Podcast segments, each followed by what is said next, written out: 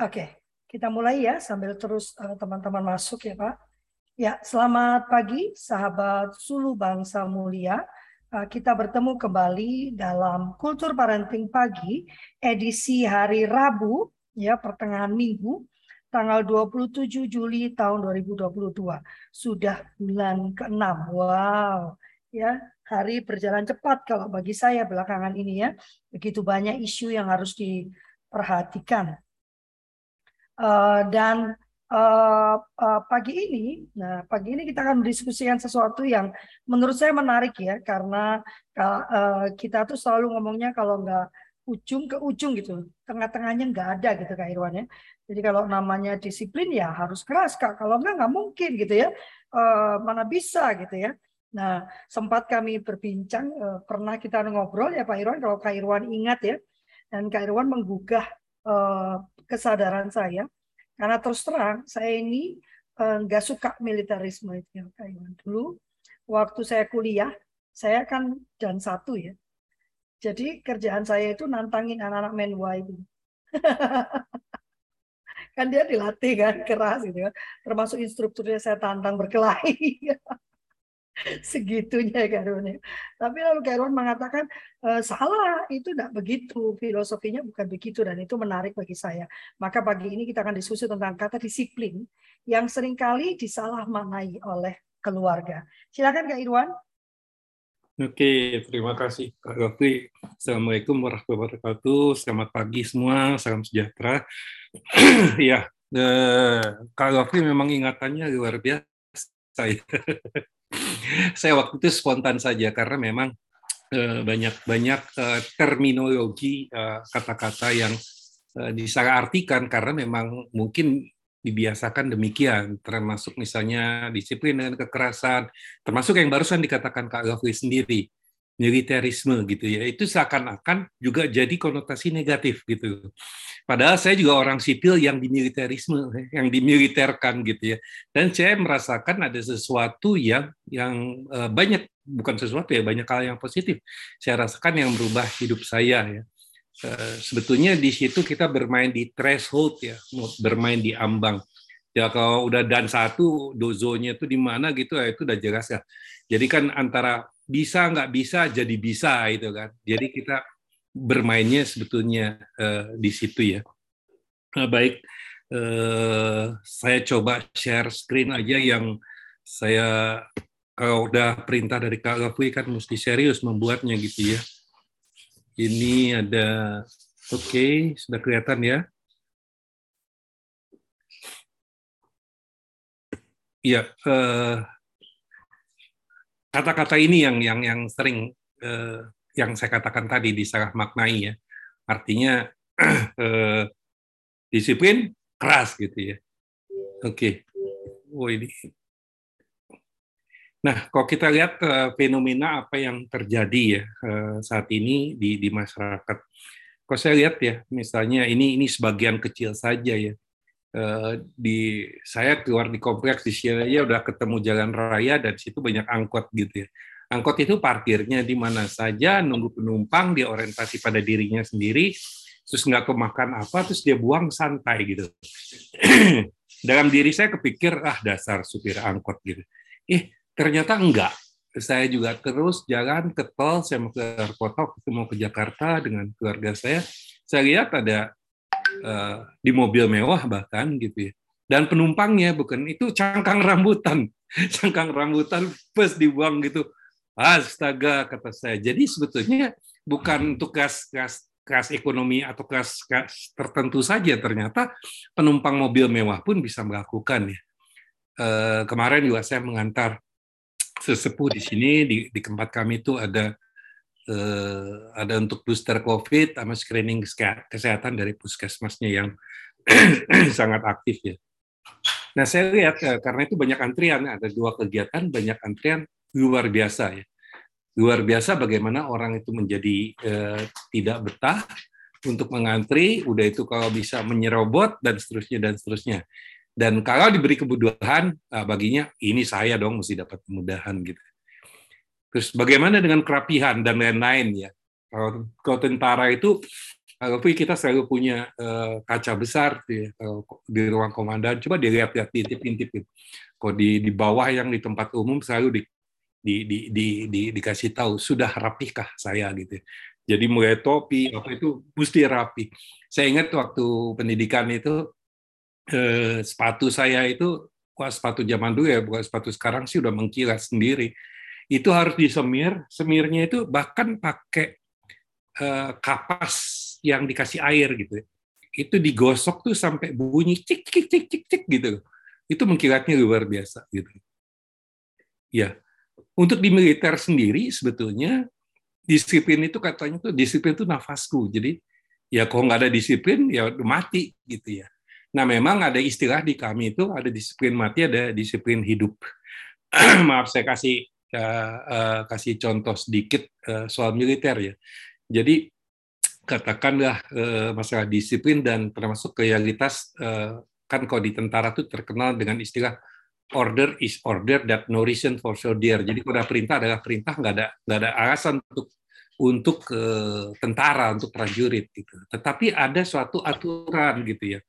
Contoh, misalnya si komandan batalion perintah kepada komandan kompinya, komandan kompi saya lihat di bukit sana itu ada musuh, kamu serang itu frontal kata dia kan. Akhirnya kan tentunya sebelum mempunyai perencanaan dapat perintah itu dia meninjau medan gitu. Dia lihat itu medannya terjal tapi di, di sebelah kiri musuh atau sebelah kanan dari kita itu jurang. Jadi kalau kita lambung kiri sebetulnya musuh itu akan terjepit. Kalau nggak dia mati kena kita jatuh ke jurang gitu kalau frontal itu terjal banget kalau kita serang kita akan mati eh, sampaikan komandan-komandan, ini kita harus gini, saya perintahkan serangan frontal. Apa yang harus dilakukan komandan kompi dan anak buahnya? Laksanakan. Ilmunya komandan itu ilmunya Sesko, ilmunya Susdanjon, ilmunya komandan kompi itu ilmunya Suskapa gitu ya. Mesti ada hal-hal yang tidak didapatkannya. Tetapi di lain sisi, dengan cerita yang sama, begitu ditinjau ternyata di sana bukan pasukan, di sana itu non combatant eh, orang sipil. Dia lapor kepada komandan-komandan kita tidak bisa menyerang. Kenapa? Itu orang sipil. Saya perintahkan menyerang. Siap? Tidak komandan. Jadi patuh dan taat kepada pimpinan sesuai dengan gitu ya eh, norma-norma yang berlaku. Jadi disiplinnya tidak mati ya disiplin itu adalah nafasku Nah, masuklah ke dunia kanak-kanak ini ya, memang disiplin dapat eh, mencakup pengajaran atau bimbingan, dorongan yang dilakukan orang tua kepada anaknya. Menerapkan disiplin kepada anak bertujuan agar anak belajar sebagai makhluk sosial karena dia akan berinteraksi kan dengan lingkungannya. Sekaligus agar anak mencapai pertumbuhan serta perkembangan yang op, op, uh, optimal ya. Ya uh, nggak tahu ya mungkin memang orang tua saya kan ayah saya tentara ibu saya uh, uh, non educated ya, memang dia uh, dari kerajaan-kerajaan gitu ya. Uh, tahunya juga dulu nulisnya bukan nulis Latin, Arab gundul gitu kan. Jadi uh, baru belakangan saya tahu oh begitu ya cara sikat gigi gitu. Waktu itu kan pokoknya udah masuk odol, masuk apa, gosok-gosok suka-suka saja kadang-kadang berdarah gitu. Nah, ini kan yang sesuatu yang harus diajarkan, kapan dilakukan seperti itu. Tujuan awal dari disiplin adalah membuat anak terlatih, terkontrol. Orang tua harus mengajarkan pada anak bentuk tingkah laku yang pantas dan tidak pantas. Atau masih asing bagi anak. Anak mampu mengendalikan dirinya sendiri. Jadi akhirnya kemauan itu bukan karena perintah, tapi karena memang dia anak ini mengetahui bahwa itu bermanfaat bagi dia. Dia anak ini dapat mengarahkan dirinya sendiri tanpa pengaruh ataupun disuruh orang tua mampu menguasai tingkah lakunya sendiri dan dengan berpedoman pada norma ataupun standar dan aturan-aturan yang sudah menjadi miliknya sendiri gitu ya. Jadi proses internalisasi ini yang terpenting bagaimana mendidik uh, disiplin. Disiplin juga mampu menumbuhkan rasa tanggung jawab pada diri anak. Jadi memang menurut saya cocok juga dibilang nafasku ya, bukan di militer aja. Karena uh, semua lah yang ingin kita capai nggak akan efektif efisien tanpa kedisiplinan. Disiplin adalah proses bimbingan yang bertujuan menanamkan pola perilaku tertentu, kebiasaan-kebiasaan tertentu, membentuk manusia dengan ciri-ciri tertentu, terutama meningkatkan kualitas mental, moral. Jadi inti disiplin itu membiasakan anak melakukan hal yang sesuai dengan aturan yang ada dalam lingkungannya. ya ini kan kita juga datang dengan uh, dengan perbedaan ya artinya kita punya agama yang berbeda, kita punya budaya yang berbeda, tetapi kan semua juga itu mengejarkan pada kebaikan gitu kan dan bisa bersosialisasi dengan cara-caranya masing-masing. Berikutnya adalah cara pengendalian disiplin ya. Saya coba cari ke sana ke sini akhirnya nemu ya betik tiga ini gitu ya. Artinya fit control artinya pemaksaan perilaku tertentu ya bahwa anak kadang-kadang ditarik ke wastafel untuk sikat gigi, untuk cuci tangan, untuk itu dan kalau enggak ada hukuman, ada ada aturan seperti itu ya. Berikutnya adalah behavioral control, ya jadi persuasi ya ke arah perilaku tertentu untuk menggunakan daya pengaruh ya. Ya sekarang ya, ya orang tua juga harus pinter ya, anaknya juga pinter belajar dari macam-macam sumber gitu ya. Yang yang akhirnya kan yang ingin dicapai adalah self control. Jadi pengendalian perilaku sendiri atas kesadaran terhadap sistem yang berlaku tadi ini yang yang diharapkan begitu. Jadi bukan bukan pemaksaan lagi, uh, pengawasan waktu di awal, uh, berikutnya adalah self control, jadi kemauan diri sendiri. Dalam penanaman disiplin ini selalu kita di, di, dihadapkan nama tiga, nah sehingga yang yang yang yang tengah itu, yang hukuman itu, yang selalu uh, di, diinikan kepada uh, masalah harus dihukum kalau nggak nggak akan nggak akan bisa gitu ya Nah, nanti disuruh tidur siang. Ya. Tidur siang kalau ada orang tua, orang tua nggak ada, dia tidak tidur siang. Sebentar. Caca? Ya. Udah. Uh, selanjutnya juga hadiah. Nah, ini kadang-kadang ya anaknya kayak temper tantrum gitu, ya ngamuk, pengen sesuatu gitu kan. Nah, di sini eh, hadiah sering kali eh, juga memberikan uh, apa ya reinforcement terhadap kamu mau nggak ini? Kalau ini kasih hadiah mau nggak ini? Tapi lama-lama hadiah itu tidak akan mempan juga. Hukuman itu juga banyak menimbulkan uh, efek negatif.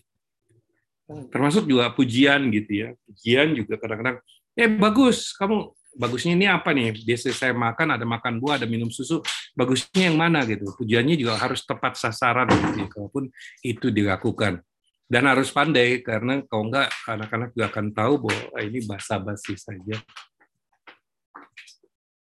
Nah ini ada lima, lima langkah disiplin katanya untuk mendisiplin anak. Memang dituntut kesabaran dari orang tua, keyakinan, percaya diri dan mampu mendisiplinkan anak gitu ya.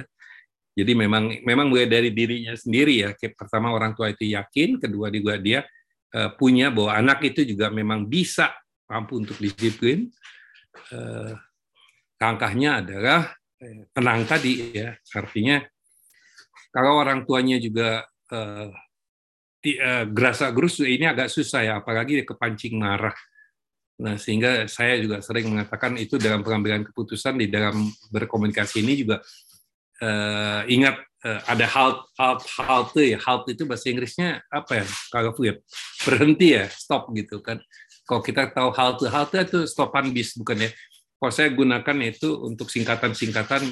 Jadi dalam kondisi kita hungry, angry, lonely, tired, euforia, hati-hati buat keputusan, hati-hati berkomunikasi dengan anak kita gitu. Karena biasanya peran emosi di situ uh, cukup kuat gitu. Ketika sedang tenang, maka pesan disampaikan kepada anak pun akan lebih jelas dan diterima anak. Percaya juga pada pada intuisi di sini artinya adalah bahwa orang tua itu harus paling mengenal anak-anaknya sehingga mengetahui perilaku dan sifat anaknya. Akan mudah untuk disiplinkan, untuk timbulkan keyakinan bahwa eh, bapak ibu maksudnya orang tua itu mampu untuk melaksanakannya. Selanjutnya waktu yang tepat ya, jadi memang eh, berulang teratur gitu ya, konsisten, waktunya juga tepat, jangan menunda terlampau lama gitu, udah udah lupa juga gitu ya. Eh, juga pada saat yang tepat itu mungkin juga ada teguran apa bukan di teman di depan temannya kalau anak-anak itu udah bergerak uh, besar gitu ya. Karena ini juga akan mengganggu pride-nya dia. Percaya pada kemampuan diri untuk disiplinkan anak membutuhkan keyakinan bahwa orang tua mampu melakukan jangan mudah menyerah perilaku anak pada kemarahan sudah ataupun mudah terpancing sehingga menyebabkan orang tua harus yakin memiliki kiat-kiat menanamkan disiplin pada anak. Uh, ini menurut saya tuh kayak grip ya. Jadi kalau kita nyanyi kan ada grip gitarnya C F G gitu. Uh, ini C F G-nya lima langkah ini, tetapi uh, bagaimana lagunya bisa macam-macam. Nah inilah sebetulnya yang di, di, dimaksud dengan uh, keunikannya orang tua dan keunikannya anak anaknya sendiri. Percaya pada kemampuan anak, bahwa orang tua yakin bahwa anak dapat disiplinkan, bila suatu dua kali gagal bukan berarti anak tidak disiplin. Percaya bahwa perubahan tingkah laku ada anak pasti akan terjadi karena anak mampu disiplin. Bahwa kita memang kalau di kalau saya kan punya konsep mental pemenang itu memang kita dilahirkan itu dengan banyak potensi termasuk tadi mental pemenang termasuk tadi juga masalah kemampuan atau potensi untuk menjadi disiplin. Nah, tergantung sekarang bagaimana model atau Eh, hal-hal uh, yang dia lihat dalam kesehariannya. Ini ini bagus ini seorang motivator Amerika saya kira dia katakan demikian. Jadi disiplin adalah jembatan antara tujuan dan pencapaian gitu ya. Jadi memang harus kita mulai sebetulnya goal settingnya apa sih? Ada tujuannya itu apa sih? Uh, setelah itu ada disiplin sehingga akan terjadi secara efektif efisien tadi saya katakan gitu kan eh, perubahan perilaku ya saya di satgas covid itu ya saya lihat di cucu-cucu saya gitu ya jadi kalau dia datang ke rumah itu langsung gitu ya langsung ke wastafel gitu karena yang yang kecil itu masih kurang ini memang kita buatkan atau ya belikan kok nggak salah itu ada kayak tangga gitu jadi dia bisa naik sendiri ngidupin lampu sendiri langsung cuci tangan sebelum cium tangan atau apa itu dilakukan gitu. Itu kan penumbuhan kesadaran. Nah, kalau kita lihat dari konsepnya Jim Rohn ini eh, sebetulnya ada suatu tujuan. Nah, ini jelas targetnya ya. Ini banyak yang eh, kakak-kakak di sini bisa bisa bisa ngisi ini sebanyak-banyaknya apa saja yang tentunya bagus ya. Kalau di olahraga itu ada Olympism values ya ada nilai-nilai Olimpisme seperti sportivitas segala macam itu ada ada yang harus dicapai. Kak Gafri tahu banget ya di di sport ya pernah karateka gitu, ya, fighting itu apa martial art.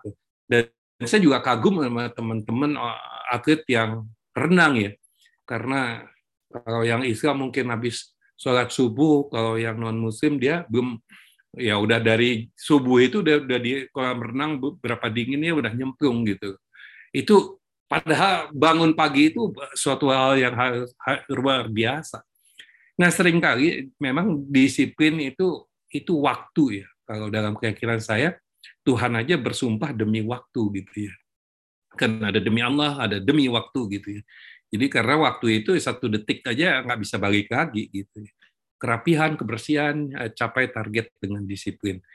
Nah ini, aduh kalau ada Kak Yanti ini ya saya pengen berbagi di sini karena saya di tataran Sunda ya izinkan saya di sini ngambil suatu falsafah Sunda yang pernah saya lontarkan juga ya ada cager bager bener pinter tur singer ini mengingatkan saya sama ibu mertua saya jadi kalau saya ulang tahun sing cager bager dan itu doa doa orang tua yang yang insya Allah bisa membangun karakter anak-anaknya termasuk menantunya itu gitu ya. Apa ini sebetulnya seperti kata tadi bahwa ada satu target yang ingin capai apa? Ya menjadi cager bager benar pinter dan singer tadi. Jadi cager itu padanan kata cager dalam bahasa Indonesia adalah sehat. Sehat di sini mutlak diperlukan menunjang aktivitas tak hanya kesehatan fisik juga kesehatan mental. Eh, bagaimana mungkin gitu ya, bagaimana mungkin eh, kayak kalau Free nih dengan siapa tadi ya jadi penterjemah. Bagaimana mungkin kita jadi penterjemah tapi kalau kita tidak punya eh, effort yang yang yang kuat untuk belajar gitu kan. Bagaimana mungkin wah saya pengen sehat tetapi kita tidak menunjukkan eh, upaya-upaya untuk jaga makanan, olahraga seperti itu kan termasuk masalah spiritual gitu kan. Nah kalau kalau spiritual ini kan kita punya masing-masing ya. Kalau saya ya bagaimana pada waktu ngantuk itu udah udah azan subuh azan subuh itu memang beda beda dengan azan-azan yang lain di situ ada kata-kata yang mengatakan bahwa sholat itu lebih baik daripada daripada tidur gitu ya. Nah ini ini menarik ya untuk eh, pengembangannya. Selanjutnya bager gitu ya kan Eh, perilaku akan membawa kita pada kebaikan lainnya. Padanan kata bager adalah baik. Menjadi baik atau budi pekerti adalah dorongan alami diri eh, dalam diri manusia gitu ya. Jadi yang saya katakan tadi pada saat kita ingin menanamkan anak ini menjadi bager gitu ya. Jadi dia mesti mesti dapat insight ya, dapat ngeh oh iya ya gitu ya. Kenapa saya harus tidur siang gitu ya. Nah, ternyata Eh, kalau kayak tidak tidur siang apa yang akan terjadi gitu ya. Nah, bukan berarti kalau ada orang tua dia tidur siang, tidak ada orang tua dia tidak tidur siang. Berikutnya benar, benar masyarakat Indonesia dikenal sebagai masyarakat religius ya. Hal itu tercermin dari ramainya rumah ibadah beragama, terang hidup akan lebih bernilai saat kita mengenal Tuhan. Ajaran kebudayaan tidak akan menghalangi ajaran agama yang diyakini masyarakat gitu ya eh, kalau di agama saya, saya, saya di sini cukup rewel saya eh, soal di, di untuk menegakkan bagaimana menjalankan yang bagus kan kalau kita tuh memakmurkan masjidnya gitu. Apa artinya tuh apa gitu. Ya, jadi belajar ya. Salah satu sebenarnya kader dari masjid saya itu dia jadi sukses di Jogogarian. Itu masjid kecil gitu di Jogja gitu, tapi dia punya hotel, dia punya pesantren untuk lansia luar biasa. Karena apa? Dia punya prinsip-prinsip yang betul-betul eh, benar ketentuannya, benar ajarannya gitu Jadi jadi eh, betul-betul mengikuti ya modernisasinya di mana eh, masjid yang nggak terlampau besar aja punya jamaah bisa 2000 kayak gitu ya. Jadi orang itu betul-betul bisa bisa tergugah untuk melakukan ibadah menjadi benar gitu ya. Inter ya, pendidikan adalah jalan untuk meraih pengetahuan kecerdasan dihasilkan hanya melalui bangku sekolah. Tidak hanya tidak hanya ya tidak dia. Saya ingat kemarin ini siapa ya Kak Raffi ya eh, cerita di eh bukan Vancouver di Kanada. Saya nggak tahu mungkin di mana ya. Saya pernah juga beberapa kali ke Kanada. Termasuk di Vancouver itu memang luar biasa sih di sana bersihnya ya. Katanya ke orang TBC aja di sana datang aja nggak usah diobatin. Hidup di sana aja langsung sehat lagi gitu karena bersihnya udaranya gitu. Jadi selain waktu tadi sebetulnya disiplin juga sering kali untuk kayak tadi buang sampah katanya di Kanada itu buang sampah aja harus pinter karena aduh, harus ada ini nah cara mengajarin ini aja kan mesti pinter jadi memberikan contoh gitu ya memberikan contoh uh, buang nih nih apa namanya uh, kulit pisang pada tempatnya. Jadi kok kulit kacang boleh di mana-mana kan? Ya hati-hati gitu ya. Memang memang pada anak-anak ya kok kita kan kok psikologi itu mempelajari manusia dan binatang gitu ya. Jadi saya ingat eh, salah satu binatang yang kita ajarkan kan monyet, kadang-kadang juga ada anjing gitu. Ada ngajarin anjing. Jadi ada si tuan ngajarin anjing uh, pipis gitu ya, jangan pipis sembarangan. Kalau anjing kan dia angkat kaki kiri belakang gitu ya, terus dia dia sadar ke pohon gitu ya. Bukan begitu gitu. Situannya situannya ini menunjukkan uh, dia dia dia masuk ke kamar mandi gini pipisnya gitu. Apa yang dilakukan si anjing tadi? Dia lari lagi ke pohon, ya udah kayak tuannya jadi nggak kaki kiri aja diangkat, tapi kaki apa depan yang diangkat terus dia pipis di situ. Jadi tujuannya tidak tercapai. Jadi eh, ini juga harus pintar. Kita juga dalam hal untuk mendidik eh, anak-anak menjadi pintar juga eh, menyesuaikan dengan logika dia. Jadi eh, tahap perkembangannya dia, gitu kan. Baik, akhirnya sampai kepada singer-singer ya semacam gabungan dari semua itu. Kalau diambil ininya sebetulnya tentang mawas diri dan uh, gesit. Jadi aktivitas-aktivitas yang disiplin tadi harus menstimulasi masalah sosial, masalah spiritual, fisik, budaya, sekolah, gitu, pekerja, gitu, ya. Eh, intelektual tentunya. Jadi memang anak itu harus digiatkan dan ini juga memang selaras dengan uh, ilmunya Kak Amir ya neuro, neuroscience gitu ya. Jadi setelah melalui tahapan cager, bager, benar pinter perlu melakukan evaluasi terhadap diri. Di sinilah singernya bermain gitu ya. Bukan mesin jahit ya di sini ya, bukan. Selanjutnya eh, kepribadian sehat, eh, tubuh sehat, otak cemerlang, akhlak luhur, sikap tegas, perasaan gembut, keyakinan mantap, dan luas dalam pergaulan ya. Jadi ada mind, emotion, brain, body itu harus uh, uh, bersatu begitu ya. Ya, kalau kita kalau kita bayangkan ini kan sebesar ini ya. Kalau dia makin merapat ya merapatkan ini, dia akan lingkaran di sini akan makin besar. Dan saya mengatakan ini adalah wise-nya itu ada di sini gitu. Saya kira itu Kak Gavi eh, yang bisa saya sharing, mudah-mudahan eh, bisa bermanfaat dan untuk diskusi. Ya, pertanyaan untuk kita ya gimana kita mau hidup dinamis gitu ya atau kita sering lihat ada konflik sekarang ya kemarin juga ada bahasan tentang itu yang pasti ini bukan bukan cara yang baik gitu ya dengan memarahi apalagi dengan tindakan fisik. Saya kira itu monggo kita bisa berdiskusi. Ya, yang menarik itu selalu ditarik ke uh, apa namanya ke apa yang kita miliki, budaya kita sendiri ya. Karena kemarin tuh ke ke Irwan waktu saya ikut acara yang di share Tayanti itu ya, saya agak agak kesel ya karena selalu mengarahnya ke ke luar negeri gitu. Untung saya nggak lagi nakal ya. Kalau saya lagi nakal, saya search itu negara yang beliau sebutkan itu. Karena saya nggak yakin itu kan negara Amerika Amerika Latin ya.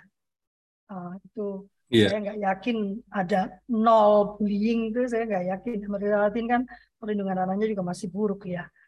Ayo, apakah ada pertanyaan tadi ada beberapa uh, poin yang menarik menurut saya ya uh, terkait disiplin karena yang kita ketahui uh, disiplin itu uh, bicara tentang uh, apa pemaksaan dan tadi yang yang Kak Irwan sampaikan bahkan di militer pun gitu ya Kak Irwan ya uh, patuhnya itu dengan logika gitu ya jadi kalau sudah tidak sesuai dengan dengan dengan logika itu uh, tidak lalu diminta patuh gitu ya Kak Irwan ya. Tadi kan disampaikan tadi ya. Iya, betul.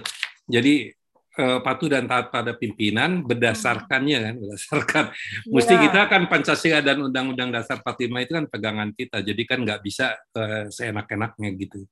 Jadi ada kalau apa ya kan kita juga makanya ada pengadilan militer gitu. Itu ke Dani itu. Kak Dani silakan. Kak Dani uh, harusnya udah mulai bela belajar ini nge-host dong. Jangan datang telat. Uh, nuhun uh, Kang Irwan. Uh, luar luar biasa lah. Uh, selalu dapat hal yang baru yang yang uh, harus diterapkan ya uh, supaya anak-anak menjadi lebih baik. Dan saya juga setuju disiplin apa uh, penting. Nah, cuman mungkin tadi itu ada fat control gitu ya. Uh, bahwa kita sedikit uh, atau banyak memaksakan supaya anak ini menjadi disiplin gitu. Karena saya juga percaya bahwa kedisiplinan itu nggak gampang untuk dibentuknya gitu. Jadi benar-benar harus uh, konsisten. Tadi dibilang mesti tenang, mesti kita juga harus punya keyakinan bahwa yang kita lakukan atau yang anak itu uh, menjadi itu menjadi anak yang baik gitu. Karena itu kembali lagi untuk masa depan anak tersebut gitu. Karena dibilang juga bahwa disiplin itu jadi jembatan gitu untuk target supaya bisa berhasil. Nah mungkin cuman uh, yang saya masih um, maksudnya uh, saya pribadi gitu ini kembali lagi anak saya udah udah udah umur 20 lebih gitu.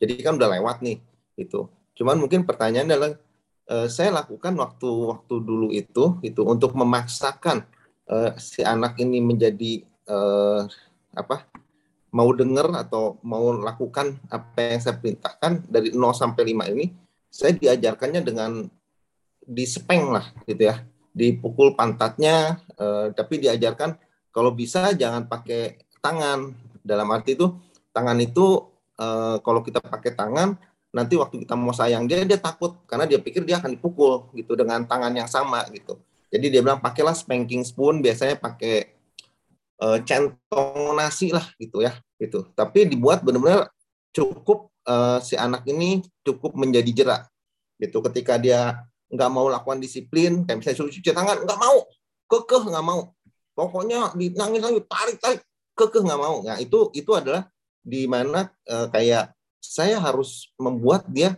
ngerti oh ini tuh disiplin itu kayak sistem kompor pegang sekali panas dia nggak mau dua kali. Jadi ketika dikasih tahu cuci tangan, ah, ya udah dia ikut gitu.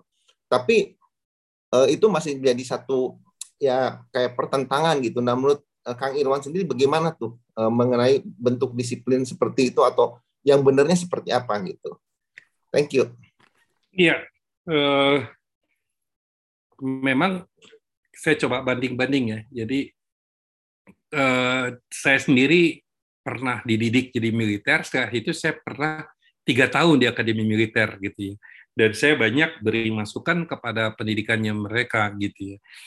Uh, itu dia lakukan hal yang kecil misalnya ada taruna ada taruna uh, melakukan kesalahan gitu ya.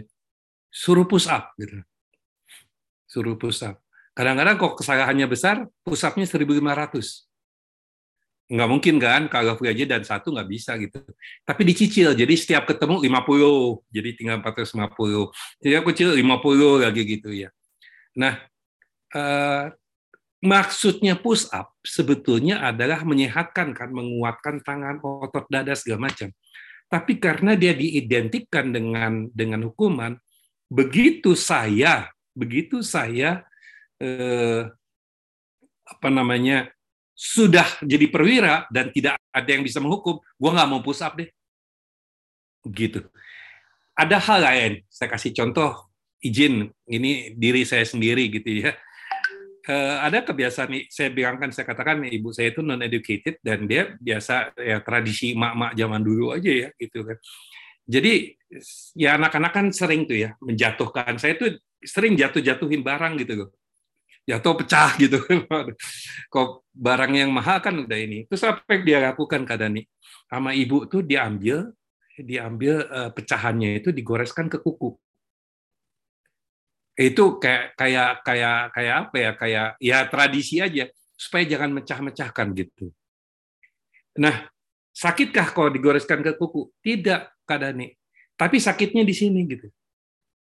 Sakitnya di sini benar ternyata waktu saya waktu saya kecil itu saya jadi tidak mecah-mecahkan karena akan tersakiti bukan kukunya tapi hatinya gitu.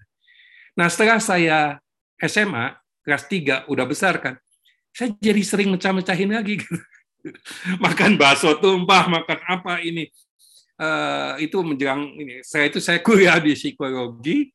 Nah itu pernah saya ada penelitian di di rumah temen di di Solo itu hampir jatuhin itu tuh apa namanya yang keramik keramik mahal yang juta-juta itu gitu kaget gitu kan aduh ini apa ya terus mas ini kenapa nah saya coba tadi yang singer kayak saya coba coba uh, apa sih ada hal yang apa yang mengganggu saya saya introspeksi oh iya ya dulu ada penanaman penanaman gitu ya, sentuhan gitu ya yang yang dilakukan ibu sebetulnya tidak sakit dan ibu juga tidak tahu. Saya juga tidak menyalahkan beliau. Oh, sekarang nggak akan ada yang menggores diri saya. Saya bebas tapi unconsciousness bermainnya. Kayak es yang di belakang eh, Kak Dani ini kan, es ber gitu kan. Jadi bawah sadarnya yang bermain, sekarang gua tumpah-tumpahin deh, nggak akan ada yang iniin gitu. Jadi penanaman penanaman yang yang ini itu memang unik ya. Jadi tidak ada cookbooknya, kalau menurut saya Kadani, tapi ada eh, pengertian yang harus disampaikan. Ya, pengertian disampaikan ya. Eh, memukul itu eh, kalau sadar ya, tapi kalau itu jadi kebiasaan jadi nggak bagus juga mendiamkan ada itu apa sih istilahnya silent intervention ya. Wah itu itu lebih parah lagi tuh. Itu penelitian udah ada di situ. Ya, ada profesor-profesor siapa yang saya pernah baca itu itu menyakiti mental psikologi dan macam-macam gitu. Jadi didiamin anak gitu ya. Kok ditanya juga kok harus bicara datar gitu, itu tidak baik. Nah, tetapi ada contoh-contoh lain, saya kasih kasus lain ya, eh, eh, Kadani ya. Jadi ada perilaku anak ini yang menyakiti hati temannya gitu kan. Nah, setiap dianya ini gitu ya atau berantem atau yang yang pokoknya terhadap sosial ya, orang interaksi sosial di rumahnya itu ada pagar kayu gitu ya. Terus setiap dia dia melakukan itu kamu harus maku pagar kayu itu. Tok tok tok tok. Begitu lagi tok tok capek juga ya habis pulang sekolah apa-apa harus nok tok tok tokin bikin paku gitu ya. Nah, tapi ada imbalannya. Tapi kalau dia hari itu tidak membuat ulah, dia boleh cabut itu satu paku. Setiap tidak ulah, itu. Akhirnya karena dia ini dia oke okay lah, akhirnya nggak usah ini di akhirnya dia cabut. Nah, dia senang kan? Nah, ini bisa bikin paku lagi nih gitu. Tapi apa yang disampaikan sama orang tuanya? Oke, okay, kamu udah selesai dengan tugasmu, tapi lihat bekas paku di kayu itu masih ada nggak? Ada kan? Sama, pada saat kamu menyakiti orang, itu juga mungkin orang itu memaafkan tapi mungkin orang itu tidak akan melupakan. Dia bisa memaafkan, tapi tidak melupakan. Itu suatu hal yang berbeda.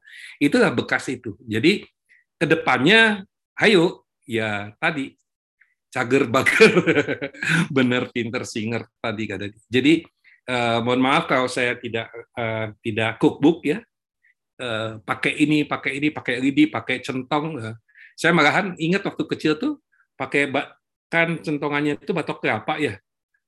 Ya. Awas tuh, kalau dicentong itu kena kepala bisa jadi monyet. Waduh, takut banget. Jadi baru dipegang aja udah ketakutan. Tapi itu menurut saya itu tidak tidak tidak baik gitu. E, jadi cara-cara meinikan gitu. Apalagi anak-anak kritis. Saya sendiri pernah hati-hati itu ini gitu ada ada orang yang bantu di rumah itu, itu nyebrang jalan nggak lihat-lihat itu mobil kan nggak ada matanya mobil kan nggak ada matanya, tetapi yang nyupirnya kan ada matanya kata saya kan ya itu kan bikin dongkol si ininya kan. Nah makanya sebetulnya yang harus dilakukan kitanya sendiri harus tenang dulu, jangan dalam kondisi halte eh, selanjutnya eh, monggo di, di, di, disampaikan eh, arahan yang bisa memberikan pengertian kepada anak. Gitu keadaan ini mudah-mudahan terjawab. Uh, makasih mungkin apa tuh uh, thank you saya saya bisa nangkep bahwa yang penting itu bukan caranya tapi pengertian si anaknya bisa nangkep bahwa tujuannya uh, baik untuk dia. Nuhun nuhun Kang. Iya, iya. Ya kayak cuci tangan kalau di di sini nih uh, dibikin nikmat sama uh, malah omnya gitu ya. Jadi di wastafel saya itu ada ada lima macam sabun ada nih. Wanginya macam-macam. Jadi si anak-anak wah senang gitu kan. Senang wangi kan tangannya dibandingkan dengan ini. Seperti itu berikutnya jadi kebiasaan. Tadi udah ada yang resen siapa ya Kak Gafri? Kak Gafri kok nggak bunyi? Kak Feni. Oh, Kak Feni. Ya, silakan Kak Feni. Ya, ya. Ya, kalau Fri terima kasih banyak. Um, mohon maaf sebelumnya saya tidak bisa open cam. Uh, Kak Irwan, terima kasih atas kesempatannya. Uh, saya ingin langsung saja pertanyaannya uh, berkaitan dengan putra-putra saya kebetulan saya punya uh, dua balita dan satu anak remaja. Nah, itu uh, saya menerapkan awalnya saya menerapkan disiplin pada uh, kedua balita saya itu dengan reward and punishment. Tetapi ternyata karena kebetulan anak anak uh, balita saya ini uh, kedua-duanya berkebutuhan khusus begitu. Uh, setelah saya banyak konseling uh, dengan Kak Trigun uh, selalu mengikuti uh, arahan-arahannya beliau begitu ternyata itu tidak cocok gitu uh, alih-alih membuat apa melakukan reward and punishment saya melakukan uh, konsep jika maka begitu. Nah itu it's work gitu untuk kedua balita saya gitu sampai saat ini alhamdulillah ketika dia hmm, misalnya harus tidur siang kalau kamu tidak tidur siang uh, tidak ada acara nonton TV seperti itu itu uh, cukup berhasil karena mungkin masih balita. Nah, uh, untuk anak saya yang remaja, bagaimana nih uh, Kak Irwan uh, konsep penerapan disiplinnya? Uh, tidak mungkin kan apa saya samakan gitu dengan adik-adiknya karena mereka uh, apa dia sudah usianya sudah uh, beranjak uh, remaja akhir ya bahkan dewasa mungkin sudah harus dewasa harusnya sudah dewasa usia 18 tahun itu bagaimana ya? Eh, masih adakah kesempatan saya untuk menerapkan disiplin kepada eh, putra saya yang 18 eh, tahun? Itu aja Kak Irwan pertanyaan saya. Hatur nuhun sebelumnya. Sami Sami Kak Kak Feni ya. Ya waktu di tadi disebutkan 18 tahun saya langsung kembali ke 18 tahun yang lampau. Karena kemarin kan walaupun saya nggak datang tapi saya ngikutin perkembangannya. Jadi teman-teman SMA saya kumpul ada ada porisman. Di di Bandung itu setiap tahun tuh ada porisman. Jadi ada enam SMA eh, negeri yang awal-awal itu bikin kegiatan olahraga terus dilanjutkan sama ini. Jadi saya lagi membayangkan Kak Feni waktu saya waktu saya eh, SMA seperti apa ya? Gitu sambil melihat eh, apa konsep-konsep eh, penanaman disiplin gitu ya. Oke, okay. uh, kok bisa saya kasih contoh. Ah ini gini, pertama ada istilah ya, ada lesen itu yang tadi Kak Feni katakan ya. Satu sisi dikatakan anak, satu sisi kan harusnya kan sudah dewasa, harusnya kan sudah dewasa itu kan harapan kita gitu ya. Itu ada buku-buku bagus ya kalau tentang anak itu Between Parent and Child, ada Between Parent in Teenagers gitu. Itu itu buku-buku bagus ya. Ada persepsi yang berbeda antara orang tua dan anak ataupun dengan remaja gitu ya. Jadi eh, standar yang harus disepakati. Menurut saya itu ada standar yang harus disepakati. Misalnya eh, dibuatkan target eh, kontrak, kontrak semacam kontrak lah kalau kita dalam perhatian kontrak belajarnya kontraknya sebetulnya apa sih kan rumah home sweet home itu apa sih gitu ya kalau apa ya nggak banyak sampah gitu kalau banyak keteraturan kalau ini kalau ini kalau ini. Nah ini kan tidak mungkin dikerjakan oleh orang tua saja oleh ibu saja oleh ayah saja. Tapi anak-anak mesti partisipasi termasuk anak remaja. Jadi dia sudah mulai menurut saya dia sudah mulai dilibatkan dengan hal-hal tanggung jawab. Saya kagum sebetulnya dengan ada senior bukan senior malah sesepuh saya ya Akmil 865 ya. Itu dia nggak pernah ada ART di rumahnya itu nggak ada nggak ada nggak ada ART jadi semua dikerjakan ada bagi-bagi tugas. Siapa yang nyuci siapa yang yang yang nyapu siapa yang ini gitu. Dan kalau perlu itu ganti-ganti peran gitu dan itu work ya. Jadi artinya uh, uh, bisa bisa menggugah penanaman disiplin yang jangan dipikir seperti membagikan tangan Kak Feni ya kita semua ya. Arti memang uh, bertahap, bertingkat dan berlanjut gitu ya. Nah, sekarang kita kita pelajari disiplin apa yang dia tidak mau. Disiplin belajar, disiplin apa, disiplin apa gitu ya. Nah, tentunya kan misalnya kalau belajar gitu. Masa sih kita nggak pengen jadi pinter? Masa sih kita nggak punya nggak pengen punya nilai bagus? Masa sih kalau dia remaja 18 itu masih SMA ya. Masa sih kita nggak mau masuk perguruan tinggi yang bagus kayak gitu kan? Nah, semua itu kan jadi target, ada targetnya kan. Nah, untuk itu kita harus apa sebetulnya gitu. Coba dilihat uh, kriteria fast success ya, apa kriteria berhasilnya orang-orang yang sekarang ada di universitas-universitas atau institut yang bagus-bagus itu gitu ya. Seperti apa sih mereka? Nah, anak remaja ini, anak kita ini ya kita ajak mampu ya intinya kayak kata disimpulkan Kak Dani dengan bijak tadi mampu menyampaikan pengertian gitu ya. Benar ya. Jadi ada aha ergapnis istilahnya itu ya. Ada insight ya. Oh iya ya gitu ya. Oh iya ya gitu.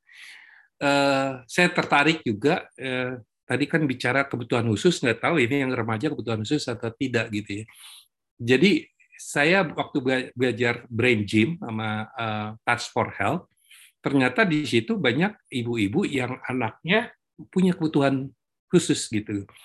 Nah uh, saya belajarin itu juga uh, nggak nggak menyalahi teorinya neuroscience malah saya saya keropin jadi ada ada gerakan-gerakan gitu ya, gerakan-gerakan misalnya ada sakral otak gitu.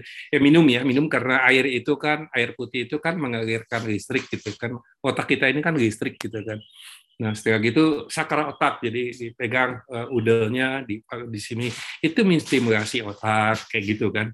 Setelah gitu misalnya uh, untuk menenangkan gitu ya, disiramkan kayak gini disimpan di sini dengan mengatur nafas inhale exhale gitu ya Eh, sambil toleh kanan toleh kiri dengan itu menstimulasi otak otak otak otak yang melakukannya gitu ya. Nah hal ini bisa kita lakukan bahkan ya eh, Kak Feni dan kakak-kakak lainnya eh, saya belajar Task for Health pada saat saya kita kita melakukan itu sebetulnya kita bisa membantu anak kita juga dengan kita megang kepala kita sendiri.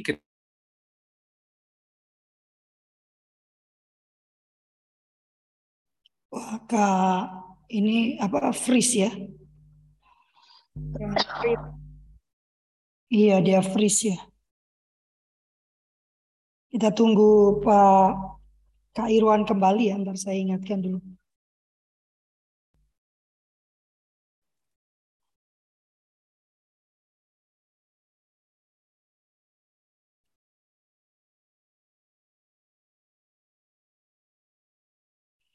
Ya, kita lanjutkan dulu ya uh, diskusi kita terkait dengan disiplin. Uh, ada apakah ada pertanyaan lagi sambil menunggu Kak Irwan kembali? Kak Feni? Oh, kan ter, ter, ter, terlempar. Oh, ini udah balik lagi beliau. Nah, Kak Irwan masih belum nyambung ininya. Ya, bagi saya memang saya setuju dengan Kak Irwan ya, kalau dilakukannya dengan kekerasan, maka yang ada dalam benak anak itu adalah eh, apa? Kalau ada orangnya kita tidak melakukan, kalau tidak ada ya dilakukan. Itulah sebabnya di Indonesia itu sulit sekali meminta orang-orang misalnya pakai helm gitu ya. Pakai helm kan kalau ada polisi doang gitu ya. Atau strap the apa itu uh, sabuk pengaman ya itu juga kalau ada polisi saja pakai sabuk pengaman karena hmm. takut ditilang. Jadi bukan berangkat dari kesadaran ya. Karena memang secara budaya kita biasa melakukan ya. Eh, saya juga di uh, mengalami seperti yang dilakukan oleh Kak Rusmin ya, Kak Dani ya. Uh, kalau saya tidak berperilaku sesuai dengan yang dikendaki, nah ini dia beli masuk lagi. Maka uh, hukuman yang saya dapatkan yang cukup severe ya. Saya sih tidak dipukul sama nenek saya, tapi diomelin habis-habisan ya. Jadi saya memutuskan tidak melakukan itu karena malas diomelin. Kak Irwan, sudah kembali? Terpental tadi saya coba pakai iya. HP, nanti saya kembali lagi ke laptop ya. Silakan Kak, dilanjutkan. Ya, tadi sampai mana yang terputusnya ya? Kak Feni? Kak Feni monitor. Ya, iya Kak Irwan. Terputus, terputus di mana? Yang yang jadi yang saya katakan tadi, jadi bukan kita frontal berhadap-hadapan dengan anak, tetapi kita bersama menuju menuju target target tertentu gitu kan uh, jangan gunakan standar kita tetapi pakai standar kita bersama gitu kan. Dan uh, yang paling tidak disenangi sama anak-anak selalu tadi membandingkan dengan pada zamanku gitu ya. Waktu zaman ibu waktu ya, waktu ayah itu mungkin tidak cocok lagi ya. Uh, di dunia olahraga saya juga nemuin itu ada pemain badminton. Zaman saya mut itu nyemes itu kalau nggak ketahan itu pecah koknya mereknya apa koknya pakai karpet Yonex atau tidak gitu jadi jangan membanding-bandingkan itu tapi jadikanlah anak kita itu dirinya sendiri dengan standar yang berlaku pada saat ini itu aja Kak Feni Iya, terima kasih Kak Irwan. Benar, benar sekali tadi seperti yang Kak, Irwan eh, bilang, bahwa saya sering bilang, e, kamu kenapa sih hal sekali ke, ke anak saya yang 18 eh, tahun itu? Uh, kenapa sih kamu malas sekali untuk jalan kaki? Itu kan olahraga menyehatkan badan kamu. Kenapa sih kamu mager terus? Dulu mama, nah di situlah saya eh, sering-sering uh, banget gitu membandingkan. Dulu mama waktu masih seumuran kamu jalan kaki bapak. Nah itu jawabannya benar sekali uh, kata Kak Irwan itu. Oh itu kan mama dulu uh, ya wajar aja bla bla bla bla. Wah udah deh nggak bisa ini. Nggak nggak pas itu. Yang menarik kalau ibu saya Kak Irwan ada tambahannya dia. Nanti kalau saya apa jadi ibu saya dulu tuh perokok berat ya. Uh, dan dia melarang saya merokok, saya nggak merokok ya. Uh, terus kalau saya balas, nah mama sendiri ngerokok gitu ya. Jawaban dia, karena mama mau kamu tuh lebih baik dari mama. Makanya mama. Oh gitu. Iya. oh, gitu. Yang itu juga kadang-kadang, kadang-kadang ini uh, Kak Gafri ya, Kak Feni dan kakak yang lain ya kalau membandingkan kan kan sering dikatakan jadi anak itu harus lebih baik dari orang tuanya. Betul kan? Kebayang nggak kalau bapaknya ibunya itu profesor terus bapak atau ibunya itu presiden gitu? Anaknya lebih baiknya jadi apa ya? Jadi malaikat? Bukan kan? Jadi yang lebih baik itu adalah menjadi dirinya sendiri, jati dirinya sendiri. Itu sih saya saya, saya kira itu. Ini apa ini Pak? Ini tepuk tangan atau resen ini? Kak Sanita. Gitu Kak Feni? Iya ya, terima kasih. Ya. ya, ada yang mau bertanya lagi kah? Eh, terkait iya Kak Sofian silakan. Oh, ini nih Kak iya. Ahmad Sofian ini banyak banyak pengalamannya ini. Terima silakan. kasih Kak uh, Irwan tadi materinya cukup luar biasa sekali. Uh, terima kasih Kak Lopi dan teman-teman sekalian. Uh, tadi ini bukan pertanyaan tapi sharing saja Kak Irwan gitu kan ya. Uh, sharing saja karena tadi yang sudah disampaikan oleh Kak Irwan juga sudah uh, ini gitu ada berbagai hal. Yang pertama adalah uh, untuk mengenai kedisiplinan kita uh, apa uh, selalu dimanjakan dari uh, PAUD. Orang tua, misalkan anak datang, terus yang menghadap ke gurunya adalah bukan anaknya, tapi ibunya, gitu kan. Nah terus terus bergejolak gitu kan. Terus kalau yang untuk uh, Kak Feni gitu kan, untuk yang remaja akhir gitu kan, uh, itu biasanya learning by doing mereka itu. Jadi kalau misalkan tadi, kenapa kamu nggak jalan kaki? Karena kita nggak pernah jalan kaki, gitu kan. Marilah kita sama-sama. Misalkan kamu kok nggak belajar karena kita nggak pernah literasi, gitu kan? Ya nggak pernah baca buku. Setidaknya baca buku apa kayak novel yang paling seru, gitu kan, Bapak Ibu semua yang ada di ruangan, gitu kan, di Zoom ini. Ternyata anak-anak sekarang udah memiliki bukunya. Bukunya itu uh, dia judulnya itu uh, aku ini uh, bukan menyerah, tapi aku ini sudah lelah. Gitu kan aku ini bukan menyerah tapi aku ini sudah lelah gitu kan. Dan mereka itu selalu membaca buku itu. Saya juga pas pas beli saya juga beli apaan sih isinya? Gitu kan ya dengan itu kayaknya saya intonasinya negatif aja gitu. Apa jangan-jangan mau bunuh diri nih anak atau kayak gimana gitu kan ya e, saya coba menelaah di buku itu ternyata yang sering dibaca anak-anak ternyata mereka itu e, di situ kayak e, ostetik gitu kan kalau sekarang di Instagram itu paling tersenang itu mereka ostetik ostetik itu tentang kejadian-kejadian yang uh, di luar pemikiran kita lah. Nah ini buat remaja ini agak sedikit lebih uh, apa kompleks lah gitu kan ya. Nanti kita lebih mendalam lagi estetik itu kayak gimana dan gimana. Cuman uh, untuk saat ini mungkin uh, untuk kita gitu kan untuk yang remaja gitu nggak ada tak terlambat. Waktu itu Kak Lofi juga udah sampaikan sampai usia berapapun nggak ada kata terlambat. Cuman makin seiring dengan uh, usia anak ini akan learning by doing gitu kan terus kalau misalkan uh, untuk menerapkan disiplin bagi anak-anak kita yang uh, apa di bawah gitu di bawah usia remaja usahakan biar anak yang bertanggung jawab untuk ngobrol sama gurunya kenapa dia datang terlambat Mika susah bangun jangan ibunya menghadap ini biasanya kan ibunya yang menghadap jadi yang jadi tameng kan ibu jadi terbiasa jadi udah akhirnya ya udah ke bawah gitu karena udah merasa enak jadi ke bawah Apalagi kalau misalkan tadi Kak Iron menyampaikan bahwa uh, harus uh, pakai kekerasan. Kalau pakai kekerasan gitu kan, nanti di suatu saat kita ambruk gitu kan, dia nggak akan peduli. Coba aja Bapak Ibu tes sekarang. Pura-pura sakit aja. Pura-pura sakit aja nggak kuat ngangkat ini.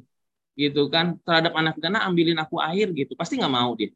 Gitu kan, apaan sih mama bisa kan mesti ini sendiri gitu kan. Jadi ada rasa apa ya dendam atau rasa apa gitu. Kalau misalkan pakai kekerasan gitu. Kalau saya sih saya elus pak, gitu kan ada kalau misalkan di ini tuh dielus di punuknya gitu kan. Kalau misalkan di ilmu fisika itu ada gitu kan pakai eh, apa? Pakai gerakan gitu gerakannya cuman jangan yang merangsang lah gitu. Cuman diusapnya gitu di atar kepala sampai sini gitu dari punuk pun ke sini. Kalau ini ternyata mereka nurut kok gitu kan.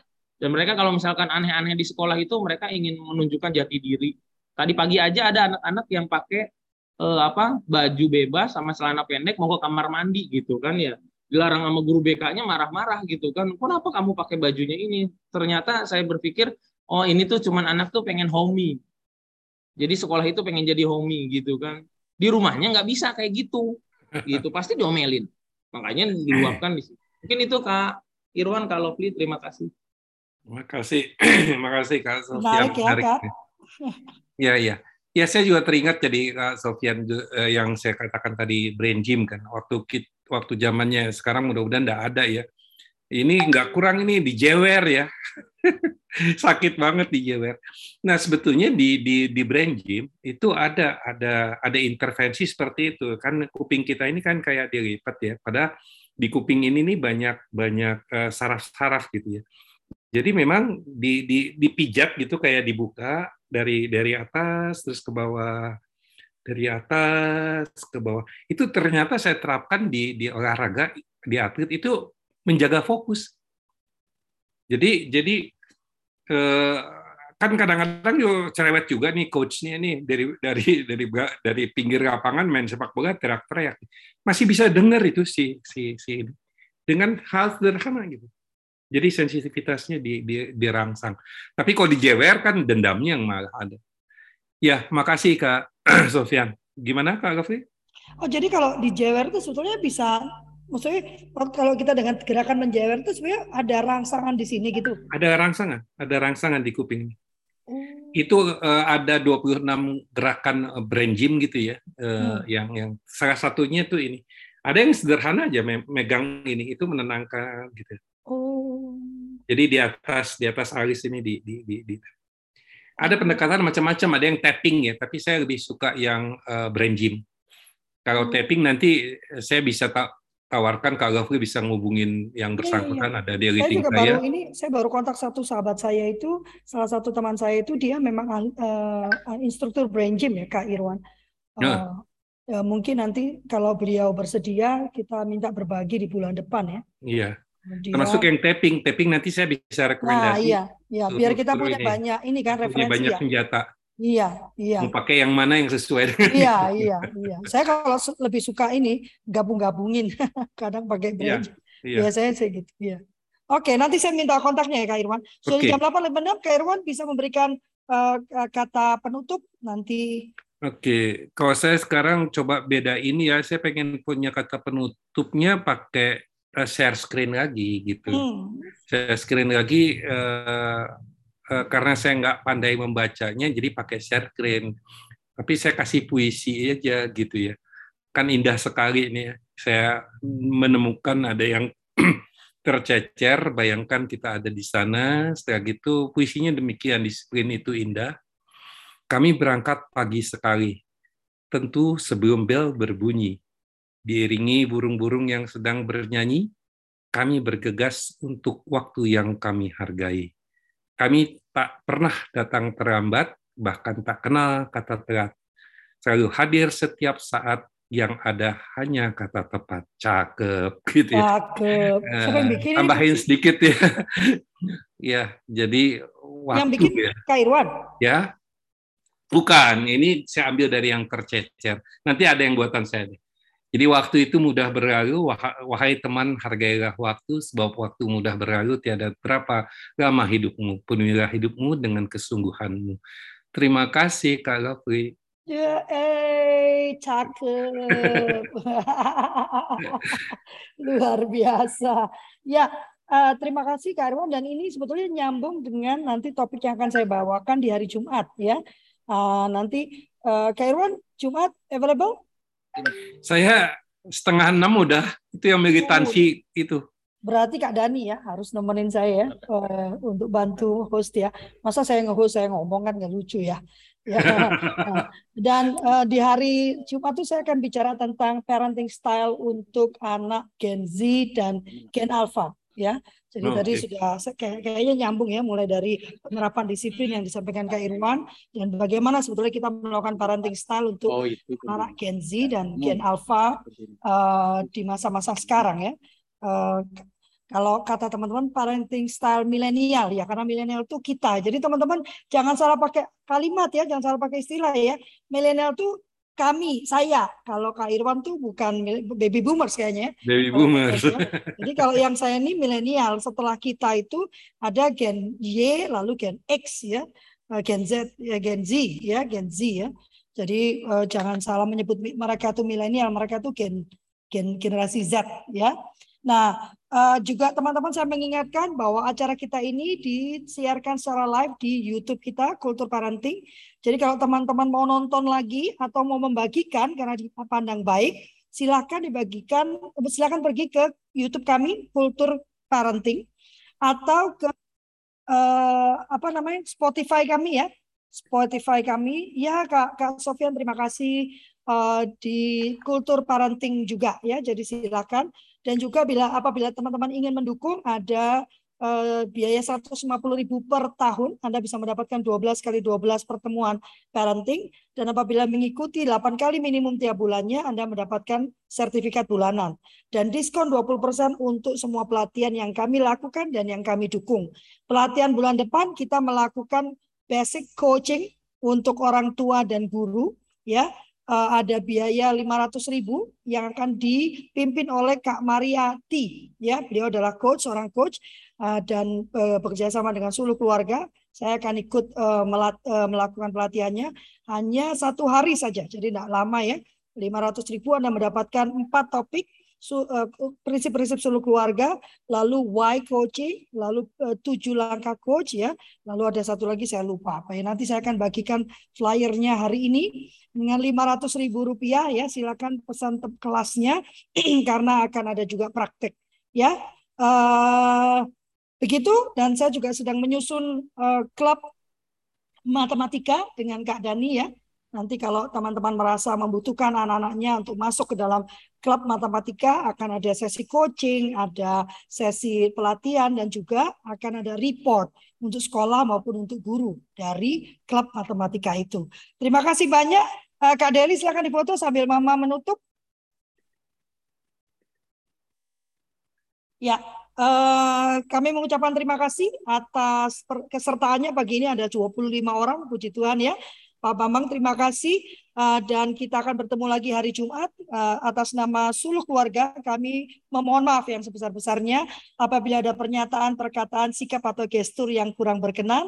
Kami tidak ingin memojokkan, tidak ingin merendahkan, tidak ingin uh, menghakimi dan juga tidak ingin menggurui. Kami hanya ingin menyampaikan apa yang menjadi keyakinan kami dan yang paling penting yang juga kami kerjakan dalam kehidupan kami sehari-hari. Oh ya, siang ini Opret akan mengeluarkan pernyataan pers Kak Irwan terkait pernyataan wakil gubernur ada kasus anak ya wakil gubernur Jawa Barat ya tentang kasus anak yang meninggal karena dibully ya yang yang diminta apa beradegan bersetubuh dengan kucing ya jam 12 mm-hmm. siang akan ada konferensi pers uh, operet membuat pernyataan sikap dan akan membagikannya kepada seluruh wartawan. Saya minta tolong teman-teman untuk turut serta membagikan pernyataan itu.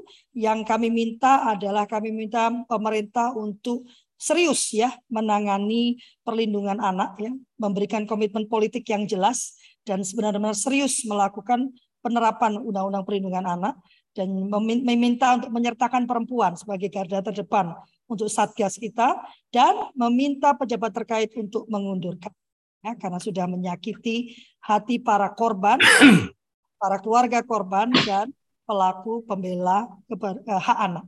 Terima kasih banyak teman-teman. Wassalamualaikum warahmatullahi wabarakatuh. Salam. Berkati. Ya pamit ya. Mau cabut. Terima kasih.